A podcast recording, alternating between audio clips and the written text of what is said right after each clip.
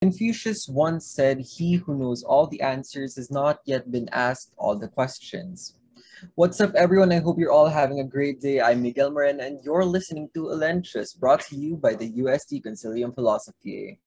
Last time, pinag-usapan natin ang pilosopiyang Pilipino at kung ano nga ba ang dapat itong. Ngayon naman, we'll be talking about one of the oldest and most mature philosophical systems in the world, Chinese philosophy. With me are two sophomore philosophy students to give their thoughts and insights on politics and morals. We'll be hearing from Hans Maven Bejo from 2 Philo 1 and Mary and Claire Antonio or Max from 2 Philo 2. We'd also like to acknowledge the special participation of Professor Peter Emmanuel Mara of the UST Department of Philosophy. Here he is with the opening remarks. Good day, dear listeners especially to the Thomasian philosophy students. I am glad to moderate this podcast session for Eastern philosophy that will be initiated by the students from Concilium Philosophiae of UST Faculty of Arts and Letters. Basically, as a newbie philosophy enthusiast, one can hardly find a strong discussion about Eastern philosophers like Confucius, Mencius, Lao Tzu, Sun Tzu, Gautama Buddha, and the like. We often hear of philosophy as dominated by Western sages. But the Thomasian philosophy tradition has never neglected the significant contribution of the Oriental thinkers. So let us learn to cherish and appreciate their intellectual contributions so that we may realize that wisdom can never be monopolized by one hemisphere. Thank you and enjoy the philosophical discussion and have a nice day. So ayun, simulan na natin itong usapan natin. So sa mundo ng Chinese philosophy, sino yung bias niyo at pakilala niyo naman kami sa bias niyo? Mm, uh, para sa akin, ang bias ko syempre, ang one of the most popular Chinese philosophers out there na alam ko alam niyo lahat is Kongzi or as people know him as Confucius. So sino ba si Confucius? Confucius was born at the ancient state of Lu in China at 551 BC uh, contemporaries niya nung, nung nabubuhay pa siya was Gautama Buddha of India, Nebuchadnezzar of Babylonia, Mesopotamia, and Pythagoras of Greece. After niya mamatay mga ilang years lang, nabuhay si Socrates. So he was known as a sage, the master, the most respected teachers that have garnered 3,000 students. He became famous with his philosophy, or rather virtues, that was taken to heart by people at the time, then turned into one of the known religions that today we worship that has no God or deity. So yun, yun naman si Confucius na sobrang sikat na to the point na nagka-Confucius na siya. Ikaw naman, Hans. Uh, for me naman, it's uh, Lao Tzu. Lao Tzu or anyone how you would like to pronounce your, uh, his name. So yun, Uh, siguro second siya sa pinaka-famous na Chinese philosophers. No? Uh, nabuhay siya noong 6th century uh, ah, BC. So, uh, kilala siya sa philosophy niya na uh, in contrast with Kongzi with virtues, siya naman is uh, the philosophy of uh, Wu Wei or the flow. So, wala siyang concrete na virtues katulad na kay Kongzi na 1, 2, 3, 4, 5. Or in order to be a uh, good uh, society, you should follow this. And after you do that, then you'll be fine. So uh, further uh, elaborations kay Lao Tzu is to be followed na lang mamaya sa discussion. Okay, thank you. Nakakatuwa namang malaman na ano, mas matanda pala si Confucius kaysa kay ano, kay Socrates. Akala ko magka-batch lang sila or mas bata si Confucius. Pero Grabe, ang tanda na pala talaga ng Chinese philosophy. So, ayan, let's dive right in now to the Chinese notions on politics. So, tingin niyo ba, ano yung Chinese philosophy na mas magandang iyang pop dito sa Pilipinas? Considering na yung current state of politics natin dito sa Pilipinas, ano sa tingin niyo yung pwede nating pagkunan ng mga lessons at mga konsepto para mas mapaganda yung politika natin dito? Hmm, syempre ano, bias ko. syempre, Confucius all the way, di ba? Sabi nga niya, when the person is correct, matters will proceed with no need of commands. But when the person person is incorrect, he may issue the commands, but the people will not obey them. Parang something very straight out of the the Philippines ngayon sa especially ngayong mainit ang election, 'di ba? Na parang um syempre marami tayo na, nag, nagkaroon tayo ng history sa Philippines na may mga corrupt politicians and nakikita and madalas maririnig mo sa mga sinasabi ng mga politicians is that ang mga Pilipino hindi sumusunod sa mga batas na pinapanukalan natin. Pero in the end, sino ba talaga tong sumusunod sa batas or sino tong mga hindi talaga mababait per se, di ba? So, paano masasabi na susunod yung mga tao sa'yo? If the people are stubborn because of the leader's corruption, but if they radiate good virtues and breed good actions, people don't need to be ordered to do this or that, but they will have their own will to proceed starts with the ruler eh. They must be virtuous for the people to follow. There must be mutual understanding within the ruler and the ruled. Buti, mga, buti nga yan sa Chinese philosophy, may mutual understanding, di ba? At may pahugod ka naman dyan. Ikaw naman, Hans, anong sa tingin mo ang mas magandang iangkop natin dito sa Pilipinas? Uh, I think hindi siya mas maganda. I think it uh, only complements what uh, Max okay. had uh, said. No, uh, uh, hindi ko siya kinokontra. Pero I think yung philosophy ni Lao Tzu is very yun nga, hindi siya concrete, hindi siya nakastick sa isang dogma or constitution. If ano. Uh, I think maganda siyang ihalo dito sa existing ano natin no, sa politics natin. Kasi nga uh, if we are going to strictly follow our legal uh, na legislations, 'di ba? Ano tayo robot? Parang uh, pag nagnakaw ng maliit na pagkain sa 7-Eleven yung tao kukulong mo ng isang taon 'di ba? That's legal actually, pero tama ba 'yun? Isipin mo nga, tama ba 'yun, 'di ba? So parang sa akin, maganda na may ta- meron tayo pina-follow na rules kasi pag wala talagang uh, maliligaw tayo eh. 'Di ba? Mm. Pero I think from time to time, we have to transcend those laws at tingnan kung ano ba talaga yung kung ano ba talaga yung essence kung bakit ginagawa yung mga batas. Uh, lahat naman yan, it's for the good of the country na kinabibilangan niya. Na, di ba parang yung pinanood sa atin ni, ni ano ba ta, ni doktor ko, yung sa Mulan. So, yung bida si Mulan, in order to save uh, the kingdom, China, ganyan, she broke a lot of laws na punishable by death, punishable by, pwede siya makulong, pwede siya i-banish. Pero, in the end, bakit hindi siya in-execute ng king? Diba? Kahit uh, sinira niya yung properties ng kingdom, uh, diniceive niya yung superior niya. Bakit? Kasi ginawa niya kung ano ba yung uh, goal ng law.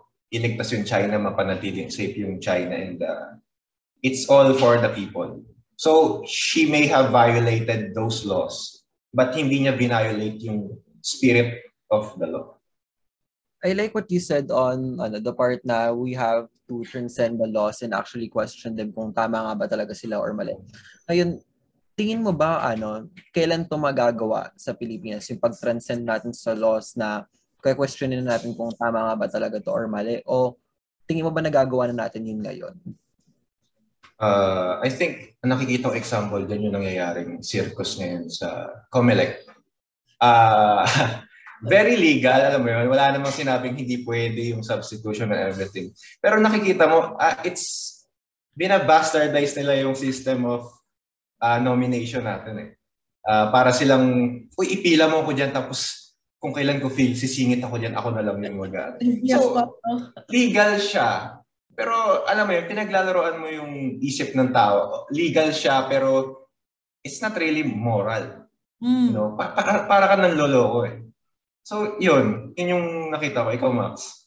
Yun nga eh. Na, sabi nga ni Kong Z, na politics should be subordinate to morals. Doon nagsimula dati yung mga civil service examinations na nakikita natin ngayon pagpapasok sa gobyerno, di ba? Eh para magkaroon ng morally educated na ruler or mga tao sa office. Kaya kasi ginagawa yung mga civil service exam pagpapasok sa gobyerno. Kasi syempre yung mga hahawakan mong office, kailangan mong edukado ka, kailangan mong may alam ka, yung mga civil service exams to. Ang civil service exam naman kasi dati, nung panahon ni na Kongzi, nung, na, nung ancient China, ay hindi naman to mga English, science, math na meron tayong ngayon palagi exam tayo. Pero ito mga philosophical and ethical questions na mapagdadaan mo bilang ruler. Oo, sabihin natin na along the way, may malalearn ka naman na kung paano gawin to, gawin yan, di ba? Hindi naman lahat makukuha mo sa exam, di ba? Pero at least, doon pa lang sa simula, matetest ka na kung tao ba talaga yung ginagawa mo, tao ba talaga yung pag-iisip mo, at para sa tao ka talaga. Kasi isipin mo, na para sa magpa-presidente, di ba? Doon pa lang, wala tayong exam para maging presidente. Sabi sa Article 7, Section 2 of the Philippine Constitution, may limang prerequisite para maging presidente. At least 40 years old and above, a registered voter, single or married, able to read and write, a male or female fit Filipino citizen by birth, natural born Filipino, and a resident of the Philippines for at least 10 years immediately preceding election. Asan doon yung guarantee na morally educated ka na may kaya, na kaya mo gawin to? May napasa ka bang, may napasa ka bang exam? May diploma ka ba na nagsasaad na kaya mo yun? Wala. Pero tayo, I mean, oo, masaya ang demokra demokrasya tulad nga ng sinabi ng mga Greeks, 'di ba, na they were the the forefathers of democracy. Pero sina Socrates nga, nag-aalin lang sa mga demokrasya kasi sa kanila, bear witness sila sa mga problema nun. 'di ba? Doon pa lang na ay itong demokrasya may parang delikado to. Ah. Doon pa lang kine-question nila, eh paano pa kaya tayo na kineri on lang natin, 'di ba? Yeah. So punta naman tayo sa ano, sa usapin na considering ngayon naninirahan na tayo sa isang postmodern world na kumbaga isa siyang critique ng modernism at saka sa mga meta-narratives. Do you think ba yung Chinese philosophy at yung mga ideas na pinapresent nyo ngayon, applicable pa rin siya ngayon na kinikriti- kinikriticize na lahat ng meta-narratives? Um, as much na, oo, sige, lo, hindi naman hindi naman sa Kongzi loyalist ako, di ba?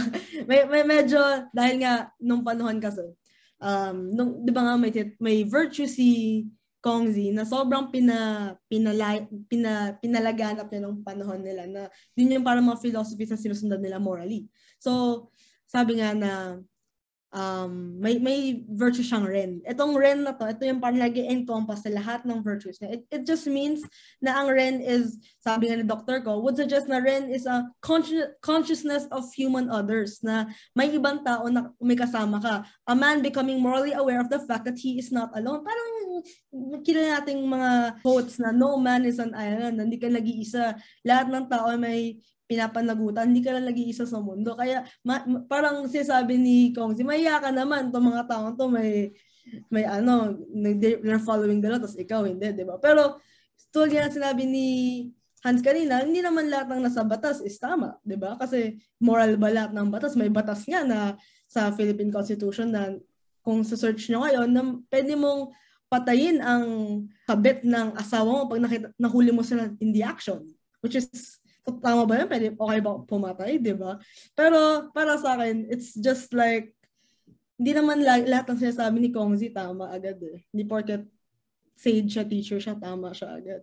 So, mapapa-question mo rin kung kailangan ba lagi may ganto, may ganyan, may may may batas lagi, hindi naman lahat ng batas tama. Di ba, Hans? Yes, yes. Uh, I think yung nangyayari kay uh, Kongzi with his virtues na yun nga parang nag, nag-transform uh, na siya into meta-narrative or in more simpler uh, words, uh, dogma or sa simbahan ganyan. Sa state, it's a constitution.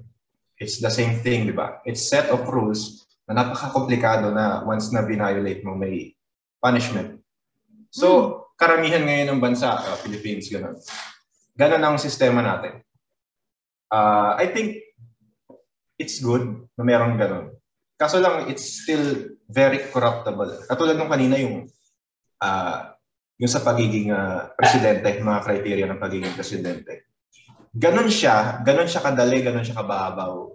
Parang, hindi dahil uh, gusto nilang mag-lead yung parang someone na walang alam or corrupt lang. It's actually maganda yung goal niya. It's to let others have the chance. Let everybody have the chance na nakapagtapos ka man o hindi. Yun. Kaso lang, yun nga, yung ang problema natin hindi yung constitution, it's the corruption, yung kung paano nila minamanipulate yung uh, sinulat na batas into their advantage. Okay. So, pero I think yung yun nga, yung conception ng mga batas na to, it's it's still in uh, para bang it, in an attempt attempt to how do I say, regulate regulate yung tao. Kasi uh, whether we want it or not, we should be For me, ah, personally. Kasi we have the tendency, hindi, minsan, meron tayo tendency masama. Minsan, hindi rin natin alam yung gagawin natin. We should be governed by something concrete na hindi nagbabago. Kasi kung uh, ipapa, ipapasaalang-alang lang natin yan sa parang feeling ko ganito eh. Feeling ko ganyan. Oh. Wala, wala tayong mararating, di ba? So, yan. I think, yun nga, uh, hindi ako nag-oppose sa kay Kongzi or ano. I think need natin parehas, need natin at the same time na merong fina-follow and meron tayong kumbaga pinapakiramdaman na natin. Mm. Kung kung yung original goal ba natin is yung pa rin yung goal na ginagawa natin at hindi na agenda, personal agendas ng mga select group of people. Si Lao Tzu kasi ano eh, kung isipin mo siya na parang ano siya, critic yung itong ginagawa niyang Wu Wei, yung sa Tao Te Ching.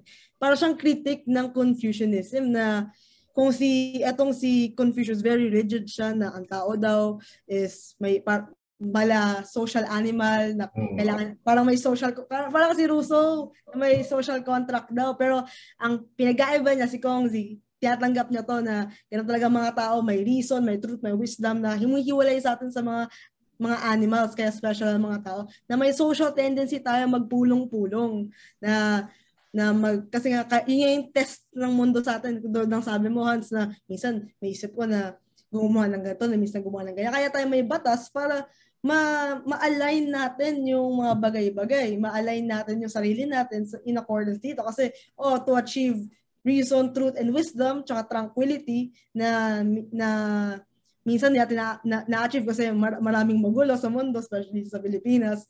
Uh, kailangan natin ng mga batas, kailangan natin ng FA, na ano, na, which is law. Kailangan din natin ng virtue ng Li, which is parang, para siyang, hindi naman siya shame, pero parang, parang mahiya ka naman na sumunod, etong mga tao to, deco, may decorum na, sum, sumunod ka naman dito, yung mga tao sumusunod, tapos ikaw parang hindi ka tumutulong sa sa buhay mo. Tulad tulad nga, di ba? Pero naniniwala naman ako, oh, personally ah, na tulad nga ng sabi ni Mengzu, na ang pagiging mabuti ay init, init sa atin. Tapos, syempre, through transformative education, malalabas natin to person zoo. Pero, yun nga, ang masasabi ko lang dun sa kay Lao Tzu is that itong mga paniniwala ni Kongzi, medyo nagiging dogmatic nga siya kasi yun nga, parang puro batas, puro follow this, follow that, di ba? Yun nga yung sinabi mo nung opening kanina. Kaya para, para sa akin, kailangan din natin tong yung mga virtues ni Lao Tzu para ma-balance natin yung mga bagay na to. Kasi kung dogmatic siya, at least tong Lao Tzu, tong ginagawa ni Lao Tzu, it's like a critique, parang postmodernism na kinikritik nga niya tong si tong modernism na naging religion na Confucianism. And gusto ko yung ano, yung napagsama niyo yung dalawang, kumbaga, sabihin na nating conflicting, kumbaga, na views ni Lao Tzu at ni Kongsi.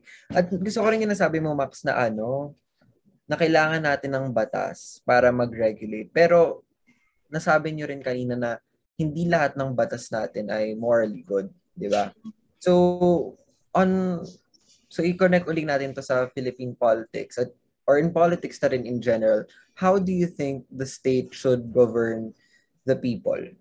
'Di ba? Kung yung mga batas nga natin ay kumbaga may mga flaws na rin eh. So paano na paano nila mapapanatili ang peace and order sa mga tao?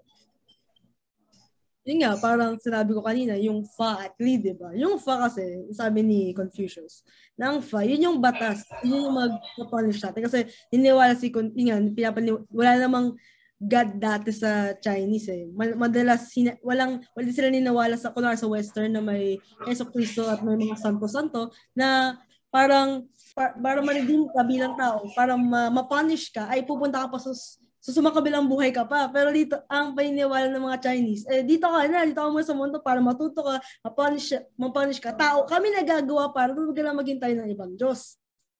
Kaya, nagkumawa siya ng dalawa, which is FA, which is yung batas na nagpapunish sa mga tao para matuto sila at huwag nila ulit yung mga bagay-bagay. At yung Lee, yung Lee na nag-shame. Hindi naman sa pag-shame, pero totoo naman eh, pag-shame yun sa mga tao para mahiya ka naman na magkaroon ka naman ng good manners and right conduct para makiagos ka sa flow ng mga tao, hindi yung na, nag-disrupt ka sa peace and order, di ba? Pero alam ko, iba sinasabi ni Lao Tzu kasi alam ko ayaw niya sa batas, di ba Hans? Yes, yes. Uh, I think, uh, okay, so for the Philippines, kung ano i-apply, if I would uh, change something or improve. Uh, wala, may batas na tayo, may constitution. Uh, personally, I think the constitution is pretty much uh, perfect. Not really, pero uh, it's good enough. It's good enough. If we follow it and execute it, uh, alam mo yun, kung most of the time ina-execute natin.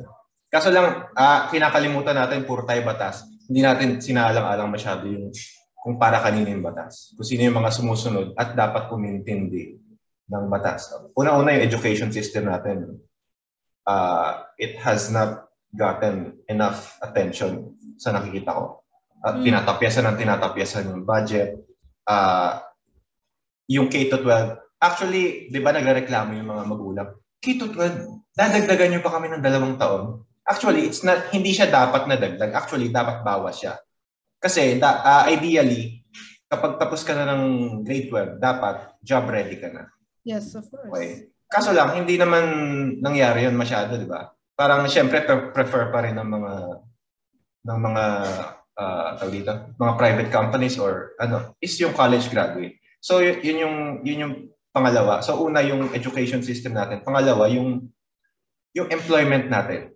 Mm, yeah. Yung roles, yung roles natin, yung mga employees natin. Isipin mo, sa Pilipinas kapag farmer ka, un- uneducated ka, mahirap ka.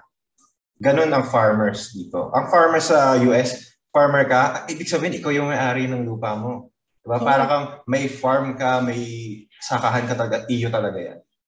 Eh, may dignidad. Kasi dito, ano eh, sobrang stigmatized yung mga iba't ibang trabaho. Tubero ka. Tubero, uh, karpintero ka.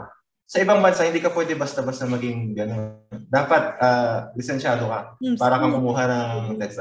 What I'm saying is yung, yun nga, hindi enough yung puro tayo written laws. I think dapat improve natin yung tao. Kasi kung halimbawa kung yung education system natin uh, enough yung makaintindi kung bakit ba tayo nagtatrabaho? Bakit ba tayo nag-aaral? Mas marirealize mo yung spirit of the law na yun nga yung sinasabi kay uh, Lao Tzu. Yung, yung kung ano ba yung behind dyan sa virtues na yan. Kasi what I see, kung yung virtues ni Confucius is parang sinusubukan niyang i-grasp yung teachings ni, uh, sa nakikita ko, ni Lao Tzu. Kasi kay, si kay Lao Tzu, di ba, very, uh, sumunod ka sa flow. Uh, merong natural order of things. So, paano malalaman yung natural order of things? Paano malalaman yung flow? Di ba? So, ang ginawa ni Kongchi is nag-observe siya sa mga tao, sa mga merchants, sa mga normal na tao. And then, doon niya nakita siguro, I think doon niya nakita yung, yung natural flow of things. Kung ano yung tama sa hindi, kung ano yung pleasant sa hindi, kung ano yung nakakasama, nakabubuti. Tsaka niya, for, sa, sa akin, I think doon niya na-formulate yung virtues niya. So, in a way, I think, derived pa rin. Hindi siya conflicting, hindi siya against dun sa sinasabi ni Tzu. Yeah, parang ano, parang, kaya nga, di ba, uso nga sa Chinese philosophy, yung harmonious, di ba, yung word na, may harmony, may balance. Yan nung kay Lao Tzu, di ba, yung babayin yang pa siya na there's good and bad, may bad and good, na you can't live without the other. Kasabi nga, hindi mo ma-appreciate ang liwanag kung di, never, mo pa, never pa napikit yung mata mo sa dilim. Kasi wala yun eh. Parang alam mo yung feeling na lagi kang masaya, tapos hindi mo alam yung feeling na pagiging ng pagiging down or sad, yes. hindi mo ma-appreciate yung happiness mo. Na parang parang regular na araw lang to, parang ano anong special dito, 'di ba? Pero so yan ang sinabi ni Lao Tzu na may natural order of things na kailangan mong tanggapin na you just let it flow, di ba? Mm. May let it, let, let it flow, di ba? Na parang gar, ganon yun eh, na hiyaan mo lang itong mga bagay na to. Kasi yun nga, yung wei, di ba? Yung creative non-action na hayaan mo lang, hindi, hindi lagi na action ka na action, bara-bara, may problema, ayos agad. Uh, reassess mo, the situation. No? Barilin mo, di ba? Yung ginagawa nila ngayon, kunwari sa ano, sa mga issues ng anti-drug war, di ba? Pag ng laban, hindi mo kakausapin, no? Gagawin mo, barilin mo. Which is very problematic kasi may batas pa tayo kung yun lang naman pala gagawin, kung yun lang pala yung solusyon, di ba? Bakit di natin react, ba't natin pag-usapan? Hayaan mo muna mangyari. Eh, ang yung drug war na yan, it's not, it's not a issue on kung gaano ka, economics, na kung gaano ka mm. dami yung yung binebentang shabu. Pero it's actually a medical problem na itong mga taong na or addicted to drugs are actually hindi porket na nag ano sila nagbebenta sila wala sila hindi nila kailangan ng tulong. What if kailangan nila magbenta ng drugs para may pangkain sila sa araw-araw? What if addicted sila sa drugs kasi na-addict sila? What, eh, eh, we handle ad- sa ibang bansa yung problems ng addiction. Kunwari, nagkakaroon sila ng pulong-pulong. Kunwari, ano ka, like, may addiction ka, may kunwari sa alcohol, sa drugs, or sa smoking, may magpupulong-pulong, tapos pag-uusapan na mag-release kayo ng feelings kung ba't kayo na-addict. Tapos may actual mental health dito, dito sa Pilipinas na dinadownplay ang mental health na ma-article lang ganito, ganyan. Eh, what if natural sa tao na ganun? Hindi naman sa masama, hindi, naman sa mabuti yon pero at least just let it flow. Wag, wag yung it's, ganun, it's, a, it's a process. Okay, yung rehabilitation, yung yung pagsugpo sa drugs kasi you cannot uh, cram it into six months. Okay, uh, ano yan eh, uh, em, ano yan eh, empire yan eh. Sanga-sanga yan. Saan pa nag-export ng drugs yan? Hindi mo pwede basta-basta, uh, yun nga, kung, kung susundan mo yung law ng nature, hindi mo pwede basta i-cut yung flow na yan. Hindi yan bigla. Uh, pinag-iisipan niya, pinagpaplanuhan, pinapanood. Minsan, hayaan mo muna, saan, saan mapupunta to? Pag ba pinatay mo to, masasolve na yan. But, di ba? Alam mo yun, parang sobrang abrupt. And sa totoo lang, I don't see them as ano, I so I don't see this war on drugs as an attempt to put an end to this kind of illegal activities. I think this is all just a show, Ha, 'di ba? Para to impress the, their uh, supporters. Kasi wow, si Satay Punisher, oh, pinapatay niya yung mga tao. Ah, President ko yan. Di ba? Parang ganun yung effect niya. eh. And it's very effective. Di ba? Hindi mo pwedeng sabihin, kaya hindi ko sinasabihang, hindi ko siya sinasabihang bobo actually. Ang tingin ko sa kanya, wow, grabe. Tinitira niya ng talagang bullseye yung audience niya. Yun na yung marketing niya. Oo, oh, yun yun, yun yun. Hindi niya tayo audience, tayo mga nag-aaral, mga college dito. Hindi, ang audience niya yung mga yun. So, ayun. Pero, ay, ano, in a way, yung ginagawa niya, it's it's kind of yun nga, no? parang manipulation din siya ng, ng natural tendencies ng tao, which is hindi rin maganda. Yeah, isa pa, ah, ano pa yun, bumabalik na naman yun dun sa, ano nga, sa sinabi ko kanina sa lack of education, kung ano naman yung gusto kong i-improve dito sa, kasi ang dami nating, ah, pag tinanong mo ang isang, ang isang estudyante ngayon, paano mo mababago ang Pilipinas? Ah, magiging senador ako, tapos magpapasa ako ng bill na bibigyan ng tigi isang milyon yung mga mahihirap. Alam mo yan, parang, parang iniisip agad nila, parang para mabago to, it's all about legislations. It's all about kung ano yung gagawin nila senator, kung ano yung gagawin nila president. But Mm. for me, this, this, uh, kung ano man yung problema natin, kung poverty man yan o drugs, it won't, alam mo yan, uh, politicians, our leaders, cannot solve it on their own. Kasi ang Pilipinas, citizens eh, hindi naman sila politicians lang eh. Ah, yeah. Ano, kung, kung, tsaka yun nga, ah, hindi siya magagawa in just six months or years. Uh, for me, it, it would take generations. Ba? Tuturuan natin itong mga tao na to. Kasi, alangan, tuturuan mo pa ba yung mga 50 years old na Oh, supporters ng ganyan? Wala na, wala na. There, well, hindi naman, hindi naman natin sila inano, pero wala na. mm. So, the future is always the young ones. Rizal ah, Rizal. Ang init ng diskusyon natin ngayon na ang init ah. So ayun, pumunta naman tayo sa usapin ng Shaoran at saka ng Darren. So tingin niyo ba nag i-invoke to ng isang classist disposition? Hmm. Oo, para, para sa akin. ah. Yun yung problema ko kay Confucius. O, o kahit nasa panig ako niya tonight, parang medyo red flag niya kahit red flag red ang flag ng China, 'di ba? So, para sa akin kasi, yun nga yung sabi ni Hans kanina na may problem sa education, di ba? May problem sa education. Tapos, ah madalas, tumitingala tayo sa mga politiko na sila makakapagsalba sa atin, di ba? Na may Darren or the bigger person. Yun nga yun eh. Shaoren, little man, as Darren, big, like the bigger person, yung mga edukado, yung mga literate, gato ganyan. Oo, gets ko na may hindi, minsan hindi siya maiwasan na may taong edukado, may taong hindi kasi lahat naman tayo iba-ibang agos ng buhay, di ba? Iba-iba tayo ng flow. Pero the fact na ina-acknowledge natin na may gantong bagay na may discriminatory na na label sa mga sa mga taong hindi naman nakapag-aral eh hindi naman lahat ng bagay ganun eh. Hindi naman porket nakapag-aral ka, maganda yung track record mo, maganda yung education mo. Eh kung na, nakapag, nakapag-aral kang Harvard, mabuti ka ng tao, di ba? Hindi naman ganun yun eh. Tulad nga lang, magsingit tayo ng kahit isang, ano, ng isang Marxist na philosopher, kunwari, si, ano, si Paulo Freire, The Biology of the Oppressed. Sa kanya, uh, sa education, nag-root daw sa education ang problema. Kasi nga, nasanay tayo as bata na binibigay lang sa atin yung impormasyon na, oo, sige, sabihin natin it's a natural order of things, parang si Lao Tzu na, na may ganto, ganyan, na kailangan natin makinig, for sabi ni Confucius, na kailangan natin makinig sa mga nakakatanda sa atin or sa may authority. Pero yun yung problema eh, na kinig lang, nakikinig lang tayo, binabank lang natin itong mga ideolihiyang nito. Tapos yan, wala tayong time para i-assess bakit pag nag-science ba tayo, like mitochondria is the powerhouse of the cell. Di ba? Pag isipin mo, like bakit ko kailangan matutunan to? Oh, it's fundamental sa buhay. Pero minsan ba yung mga mga ano, mga formula mo sa basic calculus, maaalala mo pa magtatrabaho ako bilang accountant? Hindi, di ba? Ano ko gagawin ko dito? di ba? Para sa future na anak mo. Para, para tulungan mo sila. oh, parang lumalabas na ganun, no? Parang tulungan mo pa sila sa assignment nila. Pero pag bubuhatin, bubuhatin mo yung mga knowledge yun, parang kumara, mag-exam tayo, di ba?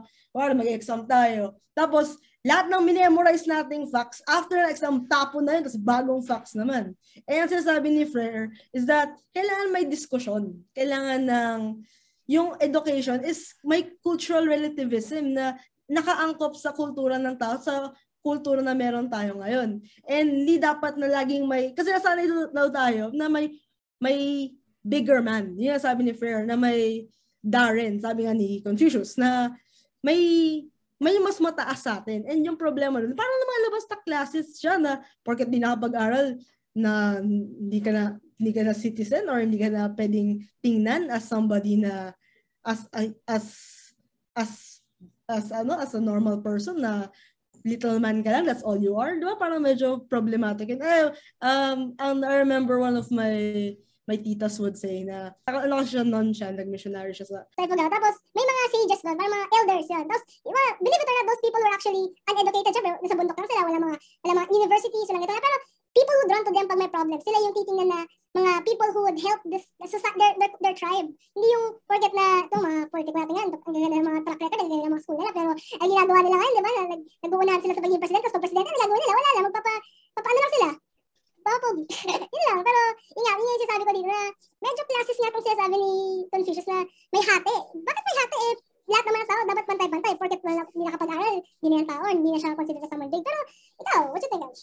I think uh, I'd have to uh, a little bit disagree dun sa dun sa sa for it being a classist idea yung being a big man and a little man. I think it's not a question of formal education attainment. So, sina, naniniwala ko na na mahalaga ang education in order for you to alam mo, madagdagan mo yung knowledge mo, mm. madagdagan mo pa yung ano, ma-amplify mo yung pagkatao mo kung mabuti ka magayon. Pero I think yung education should be ano eh, hindi lang ang ma-recognize yung formal education. Kasi sa sinabi mo kanina, yung mga leaders ng Ifugao, the elders, hindi naman sila nakapag-aral. Baka hindi sila marunong mag-divide or alam mo yon yung mga ginagawa natin ng LM tayo. Baka hindi, pero ano yung meron sila? I think they are still educated. I think they are still, they still hold knowledge. Kasi kaya nga elders said, uh, sorry, uh, hindi naman sa lagi akong kumakampi sa matatanda. Pero bakit yung mga elders, bakit sila yung tinatakbuhan ng mga citizens nila?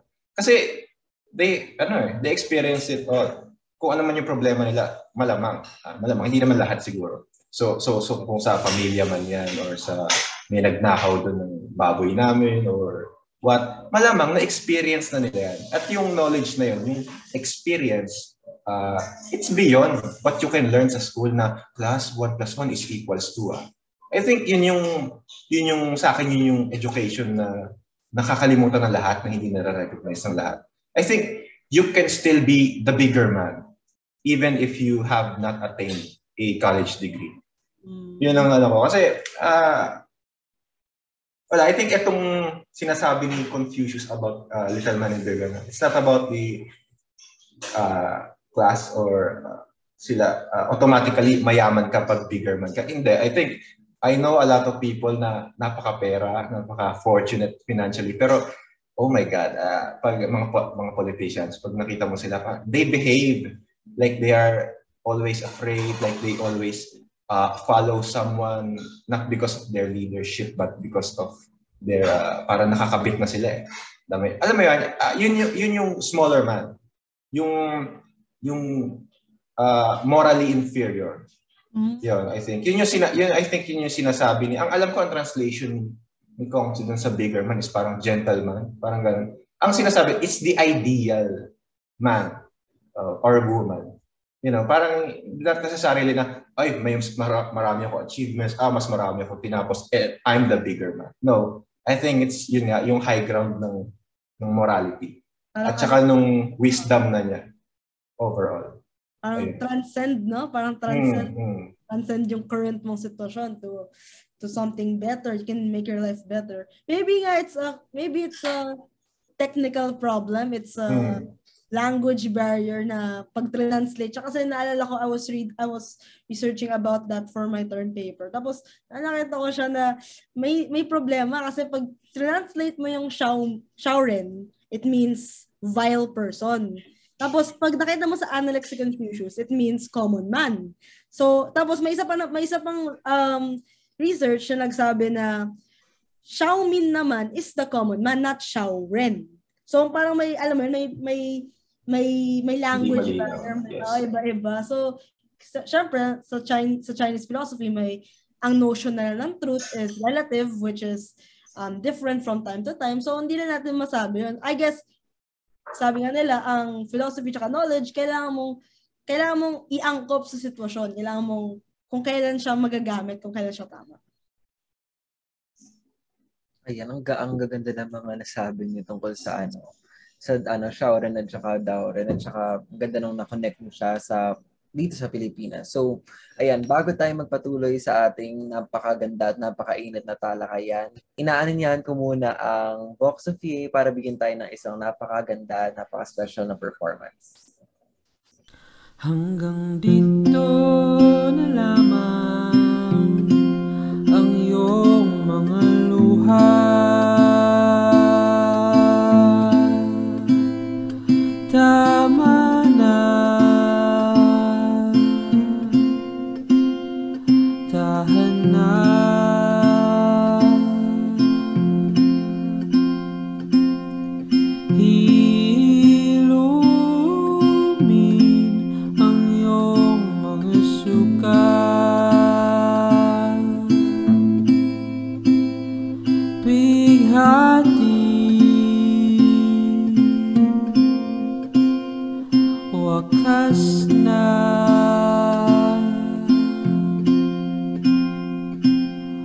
Ooh.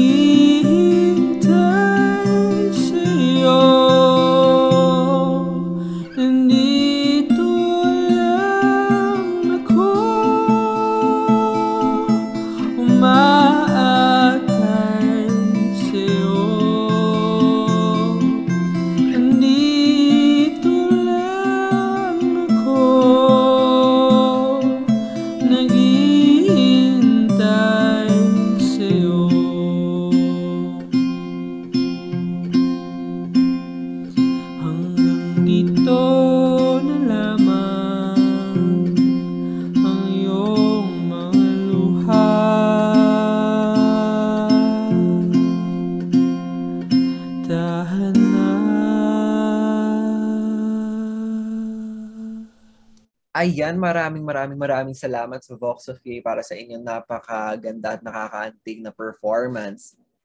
Ngayon, balik tayo sa diskusyon natin. So, punta naman tayo sa ethics. So, sa Chinese philosophy, para kay Kong Zi, para kay Lao Tzu, ano yung moral? What is moral?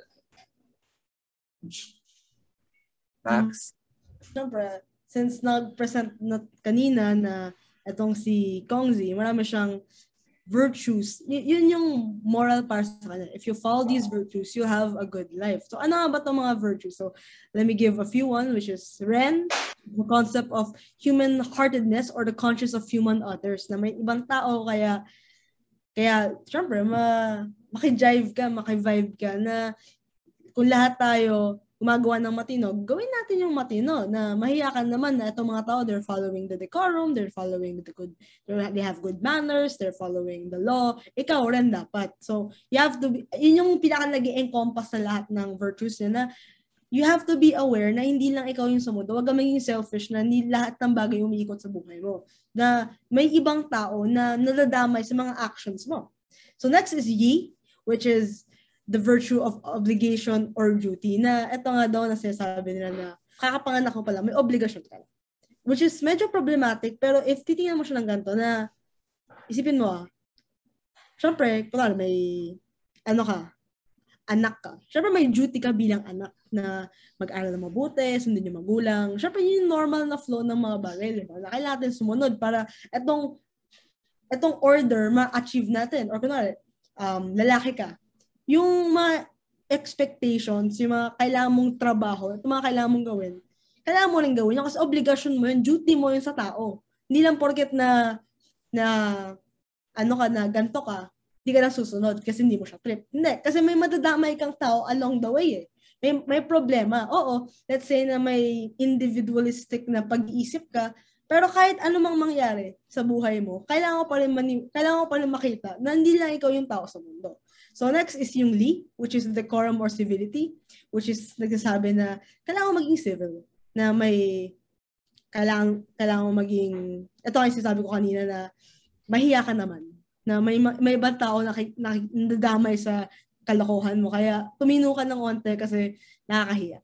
Next is yung Z, which is um, wisdom or transmitted knowledge, which is, ito yung parang philosophy. Ito yung parang ka-transmit ka, mag yung, kung may sasabihin ka, sabihin mo ng, magsabi ka ng maganda, hindi yung mag-emulate ka ng negative vibes na dapat, ano, that may wisdom yung sinasabi mo. Kaya nga, nag-transmit ka ng knowledge eh. May tao eh, may kunwari, magsasalita, magsasalita ka, magsasabi ka ng something, o mag-speech ka, o kunwari, dinito ka sa podcast. Kung may sasabihin ka, yung matino naman, kasi nakakahiya naman sa mga ibang tao na, may ma- uy, may makakarinig sa'yo.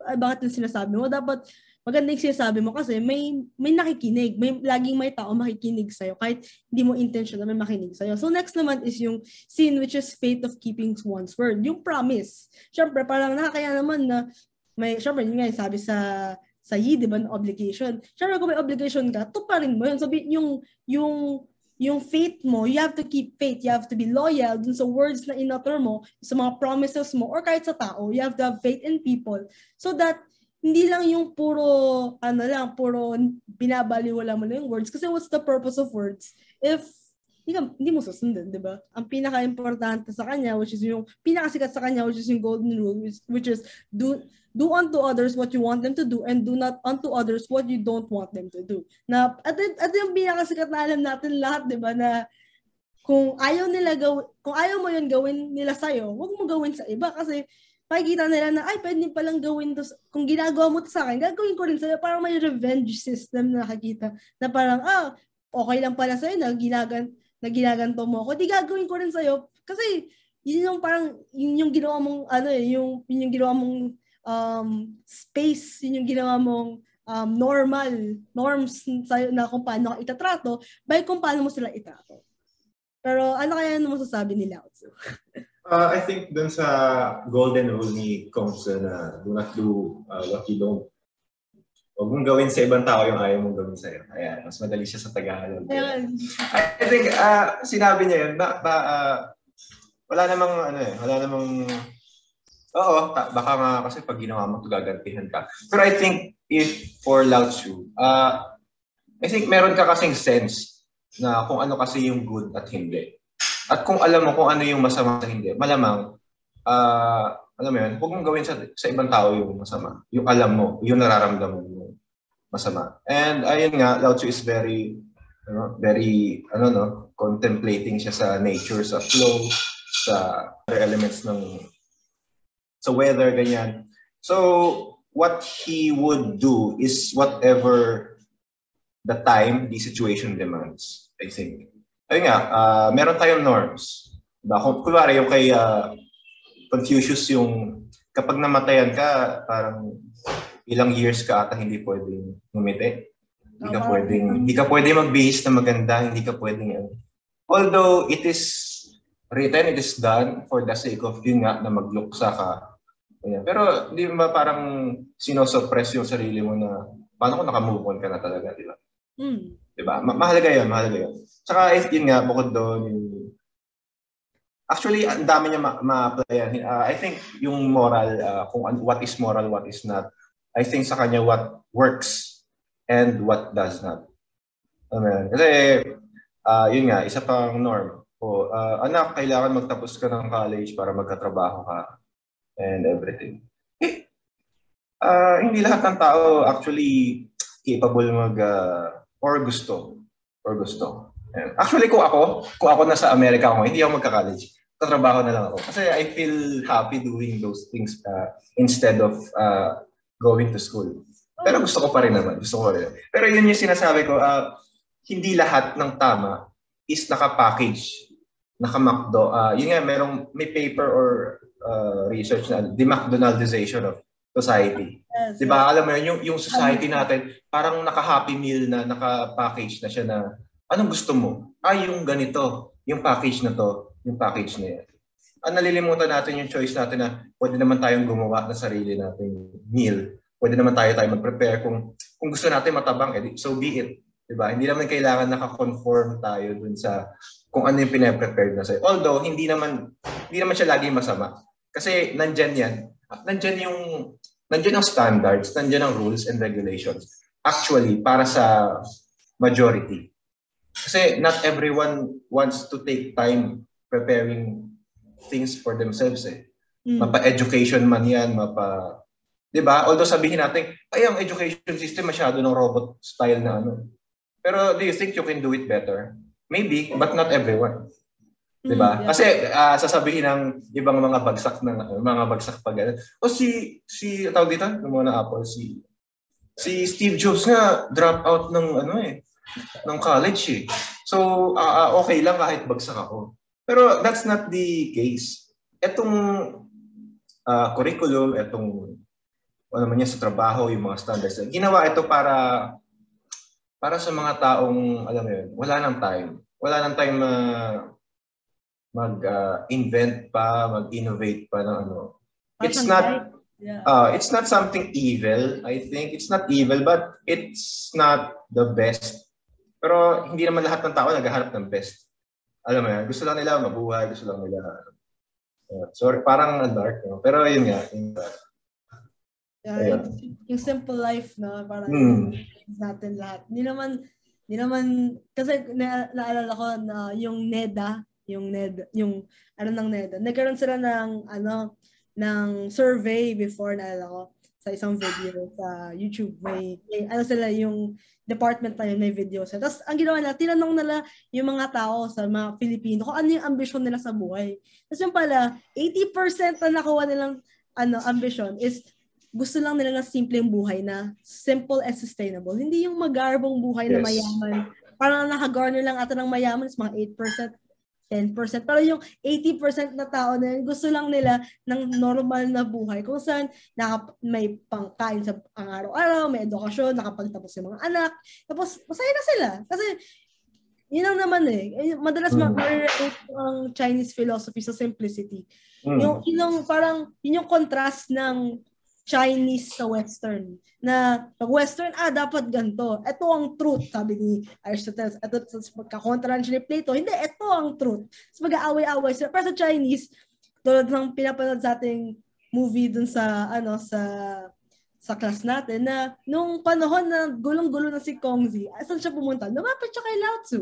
Like, ano mm. gagawin ko? Ganito, ganito. Doon siya humingi ng, ng kung ano yung advice, gagawin. Uh. Ng advice na hindi naman lahat tayo nasa atin yung sagot, di ba? Kaya, babalik at babalik pa rin tayo sa mga galo, sa mga tao na saan tayo makapulot ng aral. So, para siyang, yun yun eh, yung, makiki, yun yung makikita mo ng distinction na, kaila, na itong Chinese philosophy, relative siya. Yun yung, yun yung pinaka, yun lagi sinasabi sa atin, na ang Chinese philosophy is a rel, has a relative notion of truth. Kung ano ang totoo ngayon, iba bukas ni, ni porket nagawa, nagamit mo siya, yung solusyon, yung problema, tapos bigyan ka ng solusyon. Ni porket mm. kumana sa'yo, gagana sa iba, di ba? Mm. May, may, may iba, may situational, may, may, uh, there's something different for each of us na, oo, sige, sabihin natin na some people like, like it na naka-package na yung buhay nila na okay na, parang hindi nila problema. Yung iba naman gusto nila customize, gumawa sila ng sarili nila. Kaya yun yung maganda sa Chinese philosophy na whether you choose Kongzi or whether you choose Lao Tzu, hindi, hindi ka pwede pumanig sa isa lang kasi wis, true wisdom comes when, when to use both.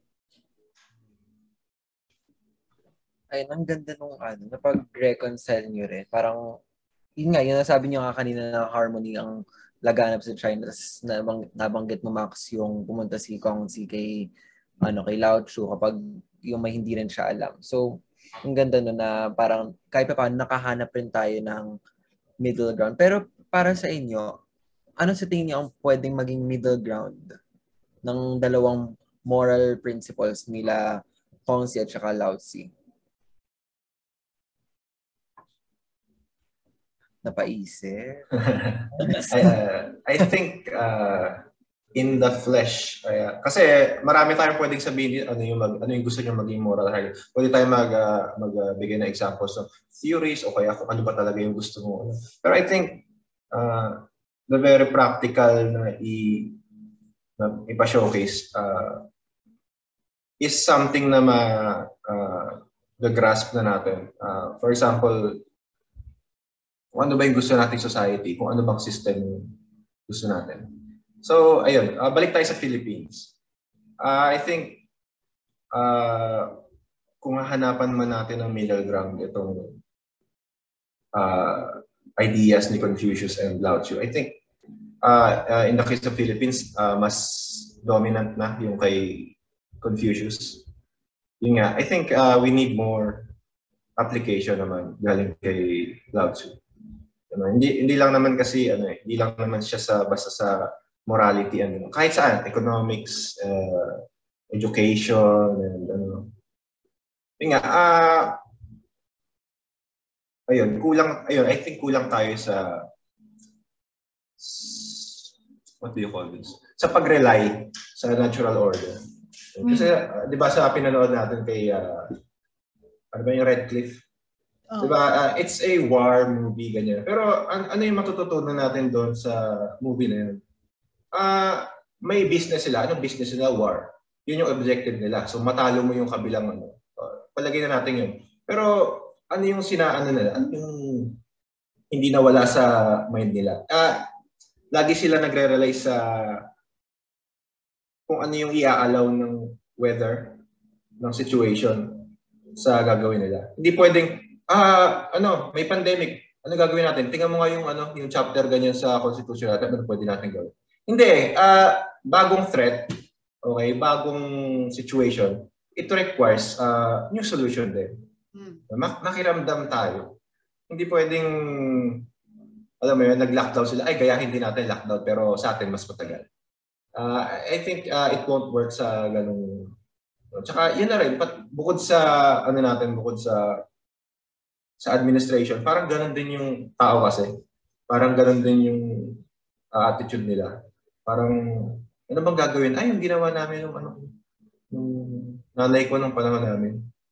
Di ba? Parang masyado tayong ganun eh. I think, yun nga, mas, mas kailangan natin mas maging aware kung ano yung mga nangyayari sa external. Ayun, ikaw, Max. Tapos ano, nabanggit mo nga si na we need more loud so kasi nga mas nag-ano kasi, kasi nga may confusion night tayo pero na Mm. loud night din. pero yun nga, I think para sa akin, middle ground nila is yung different, yung para sila yung key difference, sila yung nag-stand sa Chinese philosophy na sila yung key difference from Western philosophy. Pag Western philosophy kasi parang nag-aaway-aaway na sila kung sino yung tama, mali, di ba? Pero ang paki ng Chinese philosophy is yung mga tao. Kung sino yung mga si, si, para kanino ba ang filosofiya pero pero para sa masa. Itong ginagawa ng virtues ni ni Kongzi ay para mag, magabayan ng mga tao. Ang mag, ginagawa ng mga, mga philosophy ni Lao Tzu ay para bigyan ng ng direksyon ng mga tao. So, eto, etong ginagawa nilang parehas is not just for them to be right or para sila yung sundin, pero it's a guide for people. Makatawang pilosopiyang Chinese na kaya na para saan ba ang philosophy? It's made by the people for the people. So it's not just something na innate sa atin kasi innate ang pag-iisip sa atin, pero it's something humanitarian. It's something that makes us human. Thank you so much para sa lahat ng iyong mga, inyong mga na-share ngayong araw na to. At dyan na nga nagtatapos ang ating talakayan. If you're still here, thank you so much for listening. I hope marami tayong natutunan sa ating mga speakers. If you find this discourse interesting, we are more than happy to see you on our next episode here on Elenchus Podcast brought to you by the UST Concilium Philosophy. At bago tayo tuluyang magpaalam at maghiwa-hiwalay, mag-iiwan ako ng isang kasabihan ni Lao Tzu mula sa kanyang akdang Tao Te Ching.